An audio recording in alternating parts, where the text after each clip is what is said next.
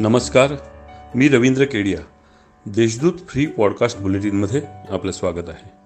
ऐकूयात आजच्या काही ठळक घडामोडी. आज साडेतीन मुहूर्तातील एक मुहूर्त अक्षय तृतीया. या सणाच्या निमित्तानं सुवर्ण खरेदीचा आनंद मोठ्या प्रमाणात लुटला जात असतो. मात्र करोनाच्या प्रादुर्भावामुळे अक्षय तृतीयेचा सण अतिशय साधेपणाने साजरा केला जाणार आहे.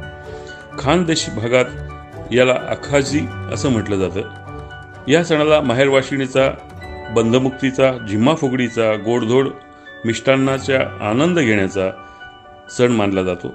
मात्र यंदा या आनंदावरही करोनाचं सावट राहणार आहे. आज मुस्लिम बांधवांचा सर्वात मोठा सण उल ईद उल फित्र म्हणजेच रमजान ईद.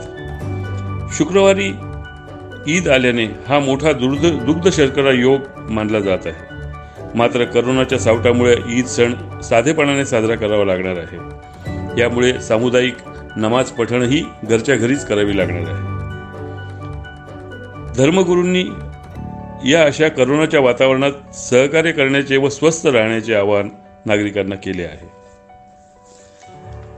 करोनाच्या काळात जग भारताकडे एक समर्थ पर्याय म्हणून बघत असताना भावी पिढीने ही संधी समजून व्यवसायाकडे वळावं असं आवाहन भारतीय उद्योग महासंघाचे महाराष्ट्र राज्याचे अध्यक्ष सुधीर मुतालिक यांनी वसंत व्याख्यानमालेमध्ये केलेले आहे.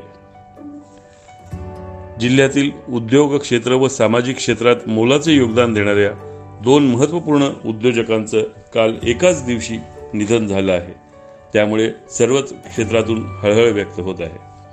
सामाजिक क्षेत्रात काम करणारे उद्योजक राधाकिसनजी चांडक व शैक्षणिक क्षेत्रात मोठे काम उभे करणारे उद्योजक सरदार गुरुदेव सिंग बिर्दी यांचे काल निधन झाले. पाच राज्यातील निवडणुकांच्या काळात स्थिर असलेल्या इंधन दरात दररोज वाढ होत आहे. ही वाटचाल शंभरीच्या दिशेने होत असल्याने नागरिक चिंता व्यक्त करीत आहेत.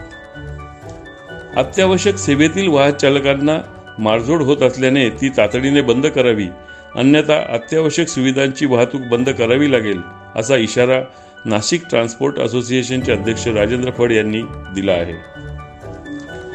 बिटकोर रुग्णालयात बालकांसाठी दीडशे बेडचं कक्ष उभारण्याचं काम गतिमान आहे. काल मनपा आयुक्त कैलास जाधव यांनी या कामाची पाहणी केली. यावेळी त्यांनी दुसऱ्या ऑक्सिजन प्रकल्पाच्या जागेची तसेच नव्याने उभारण्यात आलेल्या सिटी स्कॅन यंत्राच्या कामाची पाहणी केली.